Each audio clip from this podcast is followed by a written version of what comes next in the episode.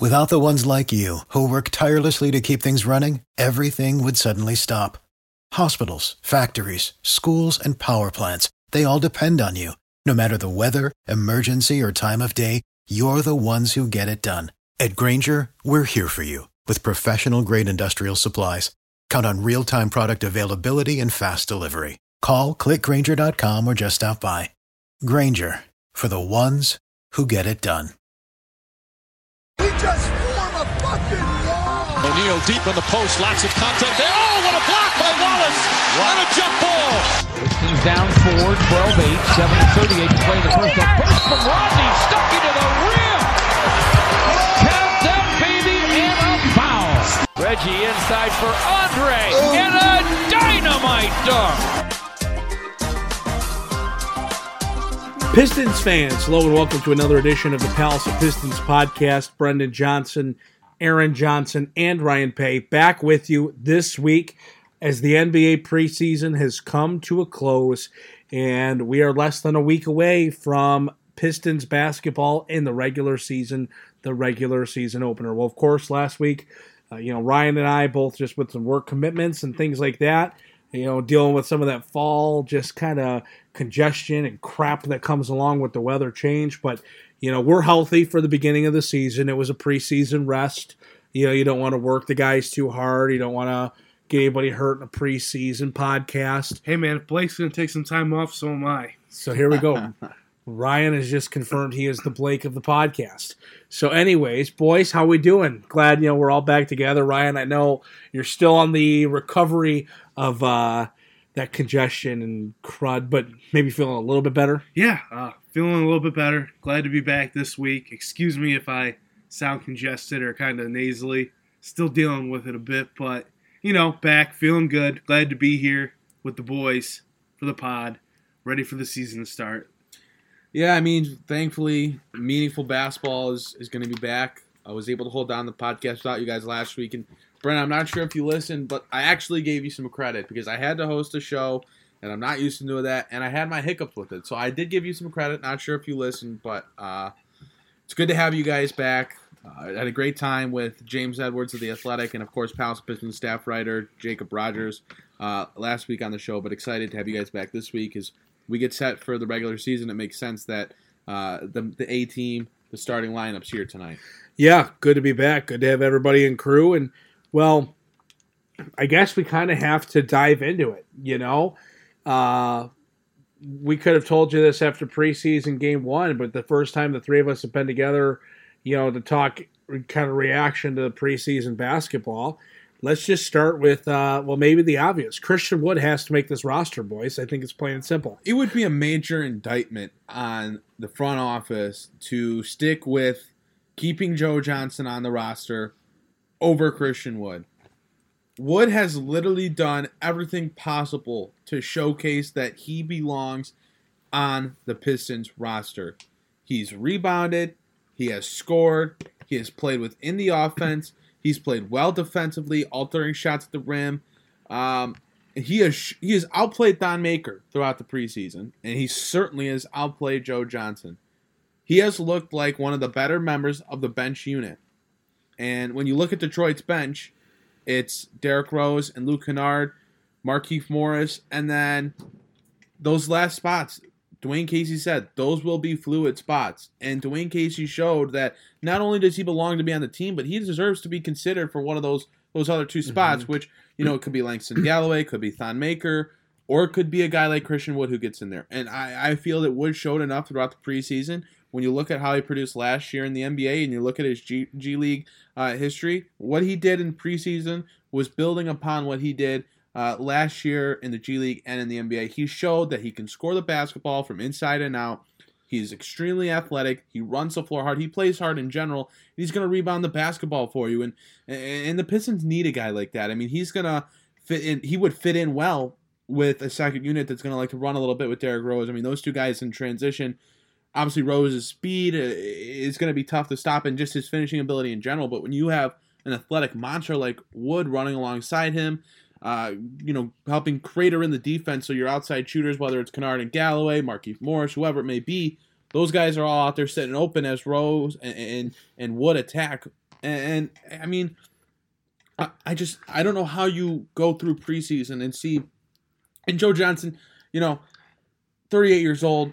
He's the game's just too fast for him now, and he had a nice final game of the preseason. Uh, you know, against um the Charlotte. the Charlotte Hornets. Um, but You're welcome. thank you. Yeah, Yeah, But, you're uh, struggling there. I was, but you know, he made a couple nice plays here and there, scored the ball a little bit, but still looked extremely slow doing it. And, and he's obviously going to be a big time negative defensively. So I, I like Joe Johnson. You know, I was excited for the uh, potential of him still having some juice left, but he doesn't look like he really has that kind of juice. So Wood has done everything to show that he belongs on the roster. And if the Pistons waive Christian Wood before the regular season begins, that'd be, in my opinion, an, an indictment on the front office for not being able to to move move on from a guy that maybe has some intrigue and has that history like Joe Johnson for a guy that's clearly just a better player right now and fills an actual need on the team. So I believe that there is a strong and solid rapport between the front office and Dwane Casey and his coaching staff. What the kind of team they want to put together, you know, who they want to bring in, who they want to send out, you know, what how they want to build this roster. I don't think there's any sort of divide. I think those guys respect each other and work well together. And I think Dwane Casey tipped his hand and put it out there and made it very clear who he wants on his roster. And that's Christian Wood. He gave him all the opportunity in this preseason, and Christian Wood did not disappoint at all. And many people are saying, you know, after the first preseason game, people were like, "Yes, I mean, this is it." And and people, and, and then there were others, you know, it's one preseason game. Stop it, stop it. But you could just see that he was building off his performance from the end of last year, and it was obvious that hey, there is a competition here for these backup big minutes and who's who's gonna come and take him? And Christian Wood, I mean, he just stood out. Everything he did, his finishing at the rim, his defense, his hustle, I mean, everything stood out. He's someone you can go to on the offensive side of the ball. He's gonna finish well around the rim. He, he's gonna take it to the basket. He's gonna attack, and and he's gonna run the floor, which is huge. Right. Like Aaron pointed out with D Rose, a big who runs the floor. D Rose will find him and will reward him Yes. and and Christian has those good hands. You know, he's gonna catch the ball. It's not gonna slip through his hands, and he's gonna finish at the rim. And and I just don't know how you can move on from Christian Wood. I understand they like Joe Johnson, and once again, Brendan, leadership guy, locker room guy. I get it, and I'm not even mad at that. So if you want to keep Joe Johnson, that's fine, but you got to find a way to make sure that's not Christian Wood who's heading out because of it. you know, I've spent some time thinking about this. Spent some time while missing last week's podcast. And, you know, Christian Wood, you look at his preseason, playing well, averaging double figures, 13.2, putting up seven boards a game, finishing at the rim, showing he can play with D Rose, giving you an option that, hey, if, if Dre gets in foul trouble or needs a night off, he could slide into potentially even start and you could continue to utilize Thon off the bench. Um, number one, yeah, I know. I think you have to keep Christian Wood, but I also think you have to part with Joe Johnson because you continue to think about it. And a point I made a few weeks ago was that, hey, Langston Galloway still is going to be a trade chip at some point. I really believe it. But when you want to move a guy like Langston Galloway, you want to give something promising with it. You want you want to have that little extra piece that maybe you can flash in there as, hey, this is an upside guy. That guy very well could be Khyri Thomas. You don't want to trade or cut Khyri Thomas for nothing. And yes, I think there's a value of having that veteran presence in Joe in the locker room. And I think there would be some fans that just kind of rally around the whole ISO Joe if he gets himself some minutes here and there. Um, but that that mantra, that that excitement for the veteran will go away very quickly when he Jose Calderones himself. And he realizes in the NBA regular season that he can't keep up when he gets put in a spot where maybe he has to play some consistent minutes. I'd much rather see Khyri Thomas go out there, show he can't do it, and prove to us that he's the odd man out than move on from him and have a lingering thought of, well, what if? What if he got that chance? He's still too early in his career to just give up on nothing. Now, if Detroit can flip Langston Galloway for, I mean, darn near nothing and something you can waive, and you can keep ISO Joe and you want him in the locker room, that's fine. But right now, I don't see a fit for Joe Johnson as much as I wanted to. This cha- this kind of changes my tune from a few weeks ago here on the pod. But I'll tell you, if I look at my perspective, then it's it's changed. I have a different point of view now. It, it would almost be just as much of an indictment on the front office if they waived or traded Khyri Thomas just so they could keep Joe Johnson. You're talking about a young prospect that, rightfully so, drew some hype coming into the league. A lot of people talked about him being a steal for Detroit, getting him, uh, you know, into the second round. Some considered him a first round level prospect, and you're talking about a guy that when he came in and got some minutes in his rookie season, he looked the part, scoring and shooting and showing he can add a little bit of a handle and could defend. He looked the part of. There's a reason this guy. This is a guy we traded assets so we could get another trade up in the draft to get him. The Pistons gave up assets to get Khyri Thomas. And for them to give up on him just one year into his career for a 38 year old that has shown, unfortunately, his time has passed in the league, it would be just as large of an indictment. You cannot give up on a young guard that, even after a, a poor offensive performance in Summer League, because again, it wasn't a good summer league for Thomas, and all of us agreed. He did not shoot the ball well. He did not score the ball the way that he showed he could. I mean, you know, in the first game he had 26 points of summer league, and then after that he was a non-factor, and that's a problem. But at the same time, he's only he's you know he's a young kid. He's played one regular season of his NBA career. You're giving up on that for Joe Johnson, who is just not going to be a factor, at least a positive factor for your team on the court. That is a big time issue at, at, the end of the day. You cannot give up on Khyri Thomas because I still think there there's a player there. So what? It didn't happen in summer league. Guys struggle in summer league. If you're if, if summer league was that important, then my God, Bruce Brown would probably be the you know the starting point guard, shooting guard, and small forward for how good he played.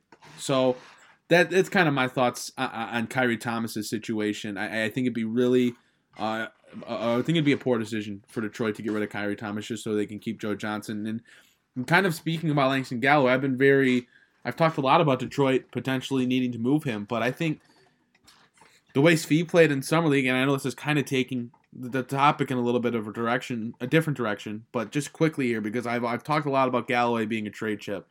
It's almost like Detroit kind of needs to hold on to Galloway for a little bit because I'm not sure Svi showed enough in the second unit that he's going to be a consistent scoring threat uh, or has made enough strides defensively. I honestly think he played okay defensively, but the jury's still going to be out on that considering it's preseason and whatnot. Uh, and, and Langston's a guy that is still going to take take shots and, and score the ball a little bit and knows the offense. Guys know how he likes to play. So I almost think you got to hold on to Langston. I, I, at the end of the day, it comes down to this: Joe Johnson is the guy that needs to be cut as unfortunate as that is, because I think everyone would have liked to see Joe Johnson have another one last ride in the NBA. It's just time has come for him. Yeah, I mean, it's just I'll disagree. No, I mean, it, and that's weird because usually weird. I'm like, I know, right? Aaron, you know, shut up. You're you're wrong. That's what he's saying. But like, no, I don't disagree. You're right. It's it's tough. You know, like Aaron said, everyone wants to see Joe Johnson have that that final run, that ride off into the sunset. That like I mean, we all feel he kind of deserves in a way, you know, for his career. Um, you know, I mean, uh, who doesn't love ISO Joe? I I love that guy. When I was younger, like he, I, I we've talked about how bad I wanted him in Detroit, and I, I just enjoyed watching him play. And he's one of my favorite players, but it it just looked like it just wasn't quite there anymore a step, two steps, three steps slow. Uh, guys just more athletic than him. A lot of his game was based on his his athleticism and his handle and how he could you know manipulate defenders. And when you take that away in your older age, it, it changes the game for you. you know, and how do you adjust? And he's not like he can just okay, I can play the four now. You know, like he was saying, he's six six. Mhm. Like it, it, it's six six six seven whatever. It, you know, it's it's interesting. So it's it's up. You know, it's sad, but I agree. You can't give up on Khyri as much as I've pointed out that he might be the odd man out, and it kind of looks that way. I've said that before the preseason. I think Khyri might be the odd man out here, And he still may be. and he still may be. I mean, he, he didn't see the floor, which was crazy to me. I couldn't believe that. Like that stunned me, to be honest.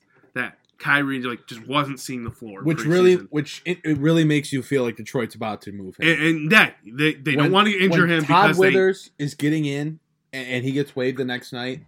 When you know these guys that aren't going to make the roster get into the game, Donta Hall. When those kind of guys get in, in the game before Khyri Thomas is under contract, they don't want to get him injured because clearly something's gonna.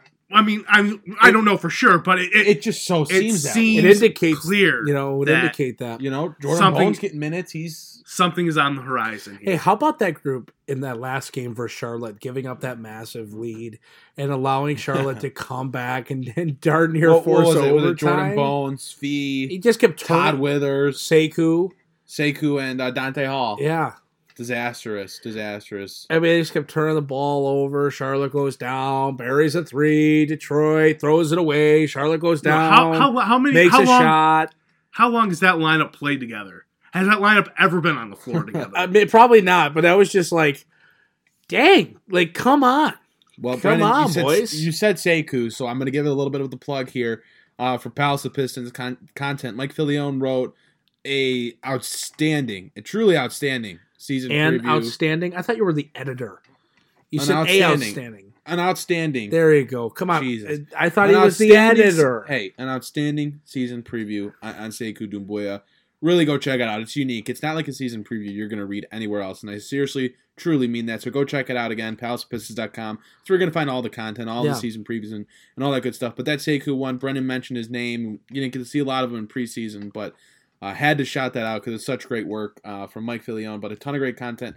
Nonetheless, let's keep going. Well, yeah, give a quick attaboy to Mike. Give a quick attaboy to, you know, our staff writers that do great stuff. Their content, I mean, it's legit, you know? And I mean, obviously, we do the pod. Obviously, most weeks, of course, there's an instance like last week where a few of us are gone. But for the most part, you know, it's us three holding down the pod. But Aaron, between you and then the staff of writers, I mean, you guys do a tremendous job keeping that content going on the website every day. So that piece by Mike on Sekou was good. And I mean, it's one of those things that Pistons fans are just going to have to accept that you're not going to get a lot of Sekou this year. He's not. He's just not going to be on the floor. You might see him here and there, but I don't. I don't think you're going to see him a lot. And no, this was a reality we needed Yeah. to accept quite a while ago. yeah, Sure, we talked early on, like right after the draft. Hey, maybe this guy can steal minutes. You know, maybe it can happen. We learned pretty quickly that that was not going to be a reality. It was going to take something major from like major, Major. from Sekou to be getting those minutes, and it was very clear very early on. Like, so this really shouldn't be a surprise to anyone. Sekou's such a talented player, but he's now got to learn how to play in the NBA. Yeah, I mean, there's a difference between being 18 and playing in Europe and being 18 and playing in the NBA. There's there's a lot of talent there and a lot of raw ability, and I'm so excited for Sekou, as everyone should be. But now he's playing in the grown man's league. Like this is the league of leagues. This is it. He's gonna have to learn how to play here. It's gonna take a little time. and that's okay. That's fine. but you just have to accept it because yeah i mean and i think for the most part people have like i, I don't think I don't think anyone's- contention of people no. going you know where's Sekou, where's Sekou? but you got to remember even if so, there's some struggles even if there's some opportunities that like maybe Sekou could have been the guy plugged in whether it's for rest days or injuries he's not ready He's not ready, and you don't want to force him into something that he's not ready for and ruin him and kill his confidence and set him back. You want to ease him in. It's it's very different from some guys that maybe we've had in the past where it's like you want to get him in the lineup. You want like Luke Kennard, we're like you need to have him playing against the big boys. I don't care if he starts or he's in the second unit. Meaningful minutes are going to be important for Luke Kennard this year, right?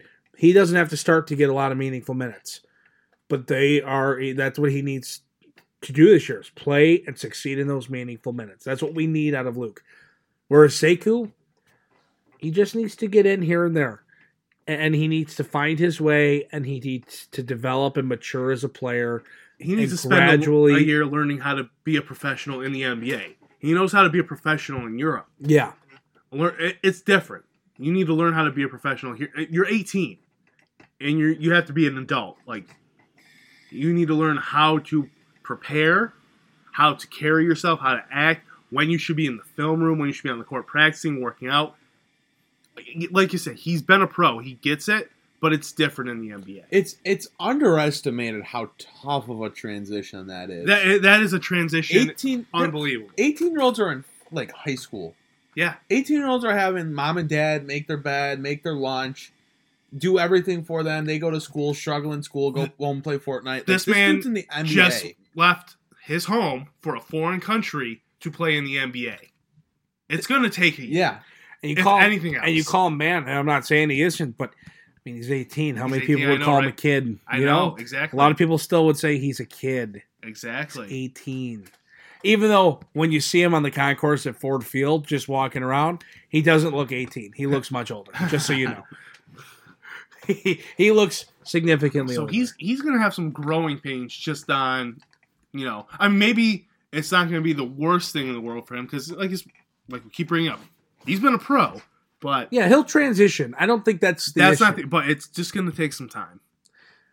Plus, he's been playing basketball for what six months? Jesus, man! Like seriously, he's been playing what since he was 12, 13 or whatever. Right. That's when he picked up a ball. Five years and he's in the NBA. It's quite What? remarkable. That's crazy when you really think about that. Yeah. That's insane. Five years. I played basketball for 17 years and I couldn't even sniff anything. Yeah. Also, I'm not six eight, but still. Just Just picking a ball up for five after five years and being like, yeah, I'm good enough for the NBA. uh-huh. Crazy times. Nuts. So it'll take some time.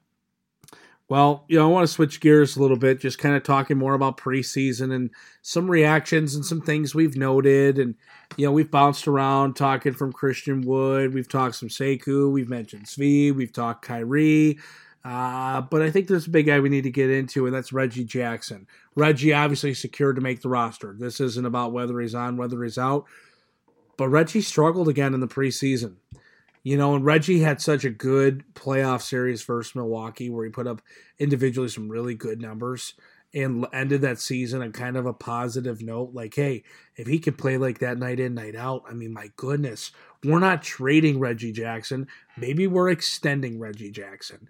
And it's one of those things you want to see it to believe it, but he uh he left a lot to be desired in his minutes during the preseason. Do you guys take anything from that? Is that that big of a deal? Will we care more next week uh, when the lights go on and the record starts counting? Yeah, I mean it's preseason. You have to take everything with that that certain grain of salt, but at the same time, I think there's some legitimate there's there's, there's some legitimate reason to be worried. This is a guy that had a great playoff series, as you mentioned, was going into his first healthy offseason in years, so their expectations were high for him, and he's come out and, and he very poorly played, shooting the basketball at, at an abysmal percentage 28% from the field, 27% from the three point line. And, and I get there's rust and whatnot, but you got to be able to build yourself into some type of of form. And Jackson just didn't do that, and that was somewhat concerning. I mean, it's not the end of the world. It's preseason. This is a guy that's been in the NBA for you know six, seven, eight, nine, ten years, whatever. So it's not like he's a bad player because of it, but it's just like I- think everyone was kind of expecting to see something more, and for him to come out and consistently struggle the way he did up until he ended up not playing in the last game of the preseason, you know, I just think it was a little bit disappointing in that regard, and I I would be lying if I said I wasn't just a little bit concerned. And like you said, you prefaced it with you got to take it with a grain of salt because it's the preseason, and that's how I feel as well. It's the preseason, so it's not all hit panic buttons. But I would be remiss if it didn't concern me. If I didn't say it didn't concern me. I mean, you, you hate to see it, honestly.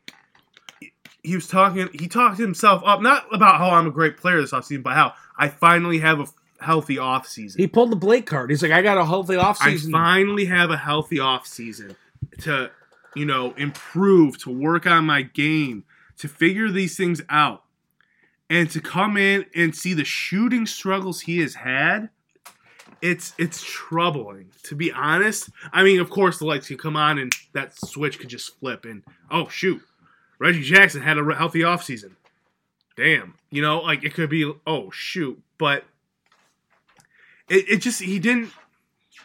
I don't know. Maybe he was just hey going through the motions. It's preseason. Who cares? But Don't want to get hurt. didn't want to get hurt. You know, I'm just gonna do just I'm just here just to, you know, get my legs, get ready for the season. But man, it just it was a little troubling watching the struggling shooting. I don't know, it's it wasn't promising, I'll say that. I will say, kind of sticking with the point guards here. Uh, Derrick Rose and Jackson both didn't play in the, the preseason finale against Charlotte. We got an extended look at Tim Frazier, and Ryan talked about when we ranked the Pistons in, in term of terms of value weeks back, how important Tim Frazier was. And my God, Ryan, you were so right. 15 points, 12 assists for Frazier. Looked so good running that second or running the first unit, but it just looked so comfortable out there. And you just ha- you you ima- at least for I did. I imagined those minutes if they were played by Jose Calderon. And, and and the difference that I So saw you you uh, did a little self torture, eh? yeah, I Yeah. mean Are you really put your- okay? you really put yourself Aaron, through it. we there. need to like. Do we need to talk after the pod? Like, are you okay? But- Tell me now.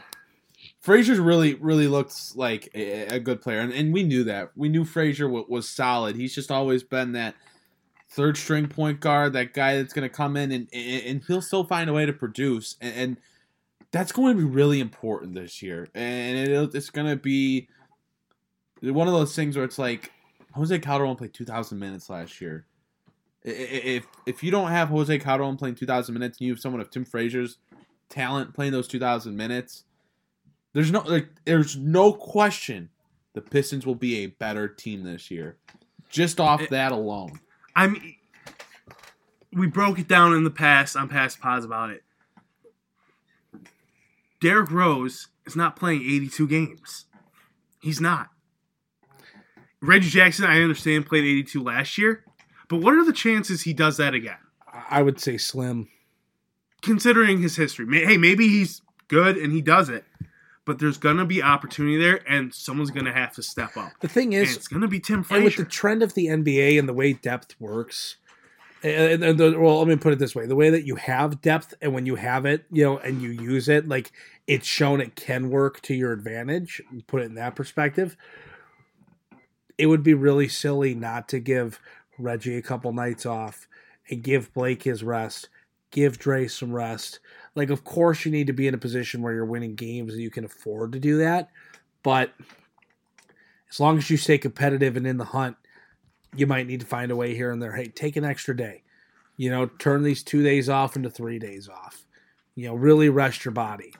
And that way, I mean, just just for treatment, just for hey, you're sore. Let's not let, let's not push it. You know, let's not push it. Let's take a day. And- maybe Tim Frazier doesn't play the 2,000 minutes that Calderon played last year. Let's last say he year. plays a thousand. but those minutes Calderon was on the court were a negative for the Pistons. It was literally the reason they lost games. I don't, not that I don't, I don't, I don't expect it won't be that way with Tim Frazier. I think Tim Frazier's going to put up a positive rating this year when he's in the game. It's it's going to change this team hmm when- even though we may not see him, you know, consistently, and he may not always be in every game, it's going to be a net positive for this team. For it's going to help this team for the better. It's also one of those things where Dwane Casey talks about fluid spots off the bench. Well, you might need to put Tim Frazier in that conversation. You know, he's a guy that's can- you can plug in. Yes, he's short. He should probably be your one just with his ball handling ability. So you're able to slide a guy like Derrick Rose to the two, which he started to play more in his career. He's still going to play a lot of point guard, but he has that ability to play shooting guard. And Frazier's a guy that maybe Rose isn't the greatest outside shooter, but Frazier is a reliable outside threat. Had is a very good assist to turnover ratio player. Does not turn the ball over and is a very uh, efficient passer. He just makes the right plays. And you know, if Langston's in a, in a in a cold streak, a cold month, which happened half of the season last year, you have a guy like Frazier that can come in and, and can play alongside Rose, and that second unit can can make it work if need be. Frazier just is a guy that I really think this year you're going to see because he just makes the right plays, and those players, even if their ceiling isn't high or, or super high, it still has incredible value. And to your point, you bring it up, and it's a good point. And you know, we've been hitting on, hey, what if Reggie Jackson doesn't play, or what if Derrick Rose doesn't play, or what if them get injured? But even move it a step further. What if Bruce Brown gets a couple nights off for rest? What if Luke Kennard gets a couple nights off for rest? Or what if one of them, God forbid, we don't want, does take an injury and has to miss a week or two? You can slide. Right. Like, let's say Bruce, Bruce let's say some time let's say Tony Snell gets hurt. you can slide Luke into the starting lineup and you move Derrick Rose over the two and Tim Frazier is your one in your backup in your in your two uh in your second lineup. Like there's gonna be more opportunity for Tim Frazier this year than just, hey, Reggie's taking the night off or hey, Derrick's taking the night off. There's chances are this might be an injury or two. I'm not saying major, but or Uh, you but know th- but there's going to be like Snell gets his nights off or whatever. Uh, Luke, Bruce, Yeah. it's going to happen. People We're going to see D- Tim Frazier more than I think we realize. I, it's Tim Frazier's a lot like Christian Wood in the sense that when he gets on the floor, he produces, but for some reason hasn't been able to stick.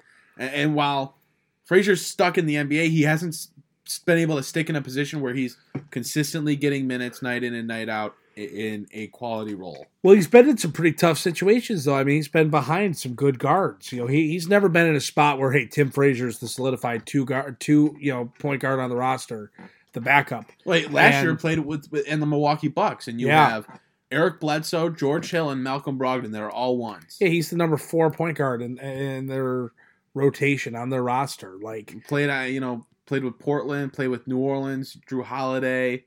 Um, you know he's he's been he's not been in the best positions, but you know he's come out and shown that he's a player and Yeah. he can have a positive impact on this team, and he will.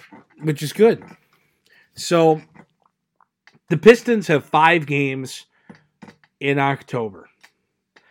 It starts Wednesday, the 23rd, at Indiana. They come home to Detroit on the 24th to play the Hawks. They stay at home to host the 76ers on Saturday, the 26th. On Monday, the 28th, they play at home versus the Pacers. Then they travel north and play in Toronto to round out their October schedule. Three games at home, two on the road. Two matchups with the Pacers and one with the defending champs. Obviously, very different look though with Kawhi gone, among some others. Mm-hmm. Those five games. What's the Pistons' record November 1? Uh, three and two, three and two. I, I think that And November 1 before 8 o'clock when they play Chicago, of course.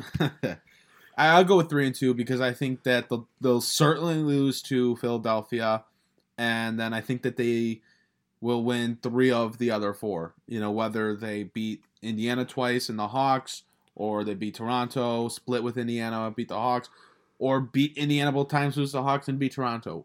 I think they'll win uh, three of those games. In reality, if I'm picking, I think they beat Indiana twice and Atlanta you have to beat Indiana right now. They're, they're, this that's a team that really has to build chemistry on the fly. Doesn't have Victor Oladipo. Uh, those are prime opportunities at the beginning of the, of the season when the Pistons, who are set to be at full health, need to be able to capitalize. Uh, you know, you're playing a team without their best player. You're build, playing against a team that has a lot of new guys on the roster, and they're trying to build chemistry. You have to be able to capitalize on that. So I'm certainly looking for Detroit to pick up uh, wins in those two games. And then Atlanta, you know, Atlanta's one of those teams that some people are picking to be playoff contenders, so sneaky playoff contenders out of the East. Uh, they had an interesting offseason. Of course, they still have Trae Young, who they're expecting big growth from. But if the Pistons are a playoff team, if the Pistons are a good team like we say they are, they got to be able to beat a team like the Hawks. And, and, you know, then it's up to them to compete with Toronto or compete with Philadelphia, which, you know, Philadelphia is going to be one of the best teams in the East, and Detroit struggled with them mightily last year. So I don't assume it'll be different this year, especially considering the roster changes that Philly's made. Bringing in Al Horford, bringing in Josh Richardson. Uh, so They're going to be so tough to match up with. impossible. They're their like- length, their defensive ability. It's going to be, especially for a team like Detroit, who's based off their smaller guards, Reggie Jackson, Derrick Rose, Luke Kennard. Uh, you know, those guys are going to have a tough time matching up defensively against those six eight, you know, six seven guys. Yeah, I mean you're not far off. Three and two, I think, is a fair prediction. If they're under 500 through the first five games, that's a bit of a red flag to me. Even though I've, I've always said it's a 10 game buffer in the regular season. You know, teams need to find themselves, and you find that flow, and then after you know the 10 games after, that's when you really know. But uh, no, if, if they're under 500 after the first five games, that for me would be a bit of a, a bit of like, uh oh, what's going on here? Because I you have a prime opportunity in Indiana, like you laid out. It's a team that has to build their chemistry on the fly. No Victor Oladipo. That you have to take advantage. Like you have to. If this is a playoff team better than an seed playoff team, you have to figure that out. Yes, Atlanta's some sneaky possible playoff team. No, there's too much experience now on this roster. Go bury them. It's gonna be a fun game. The only Atlanta's thing gonna I'll be good. is- Beat them. Atlanta. So here's the thing with Atlanta, it's on a back to back, but Detroit's also the home team against Atlanta, so Right. there should be that little bit of extra energy. Home opening night, and again, if you're a good team like you say you are, you your goal is to host a playoff series. You have to go out and win that you, game. you win that game. I that's my personal opinion. That's my belief. So I, I think three and two is a fair, a fair benchmark. I mean, if they're above that, awesome. Below that, that's a little concerning to me. I, I, I actually have a feeling they're going to go four and one, but the game that they lose is going to be at home to Indiana because I, I could see Detroit going out making a statement night one in Indiana while they're figuring some things out, coming home and I, I, it would be very surprising to me to see them lose at home versus Atlanta. Saturday the twenty sixth, those boys will be ready to play like that place will be loud. I just have a really good feeling about the Philadelphia game. But there will be a hangover, and that will be the home game versus Indiana. And and I feel like that is if they beat Philadelphia or if they lose to Philadelphia. If it's a competitive game, that Indiana home game scares me. Because there's just some hangover of all that excitement, energy going into that Saturday home game versus Philly. I also think Detroit will go up to Toronto and take care of business. I, I just Dwane Casey obviously has done well in Detroit For versus himself, Toronto. absolutely. He's done okay. Uh, and I think Toronto's going to take a little bit of time figuring themselves out too. They've got some pieces. Toronto's going to be a good basketball team this year. Don't get me wrong, but they're going to have to figure themselves out. I mean, you don't just lose Kawhi Leonard and be like, yeah, we're fine. You don't adjust to having a guy like Kawhi that can just make those kind of plays and, and change your game completely, and then all of a sudden flip the switch and be like, "Oh yeah, we got to figure it out." I think Detroit can go up there. It's a prime opportunity for them to take one on the road, um, and before they head to Chicago to start their November slate, I feel like it's a very winnable game. So three and two is the I think fair, reasonable answer. I, I think four and one's optimistic, but I like it. I don't know if five and zero is realistic because either you're going to put a lot of energy into beating Philadelphia, or the reality of beating Philadelphia is going to come out and it's going to be tough. So Blake 50 burger against Philly again. Maybe Ooh, a let's let's see it. Let's see maybe it. a sixty burger. You never know. wow.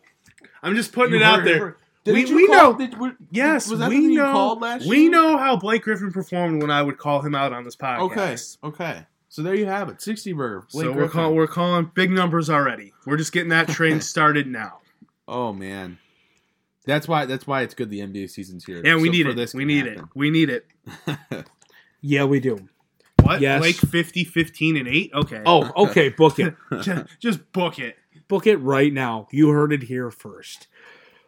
Boys, when we talk next week, the Pistons will have a record on their official record for the 2019 2020 season. Any final words before moving into the Pistons' regular season?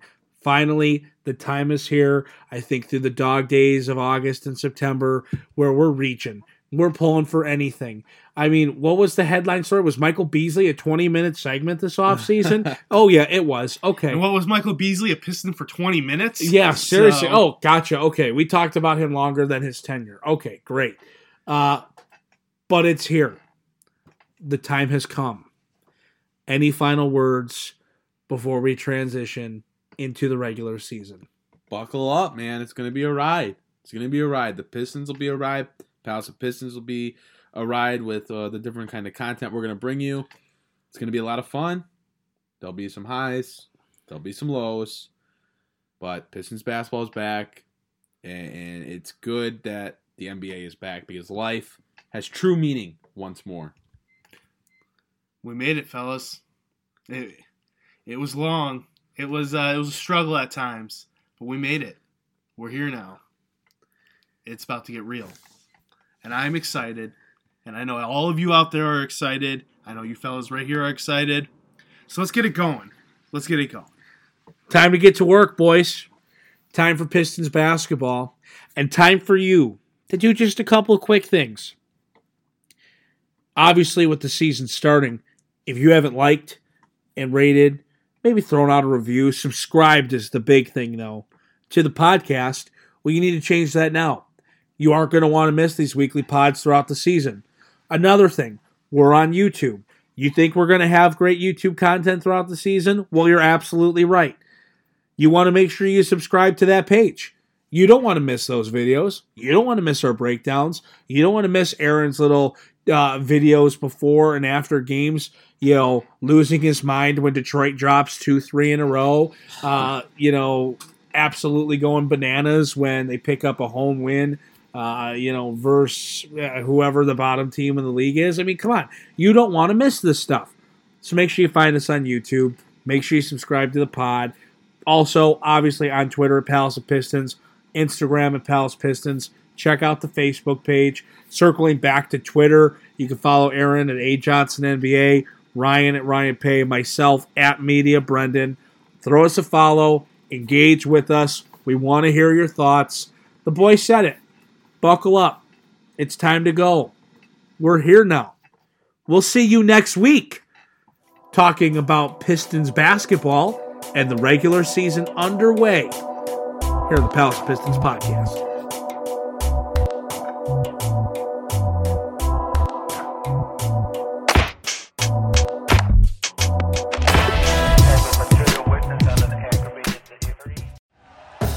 Thank you for listening to Bleav. You can show support to your host by subscribing to the show and giving us a five star rating on your preferred platform. Check us out at Bleav.com and search for B L E A V on YouTube.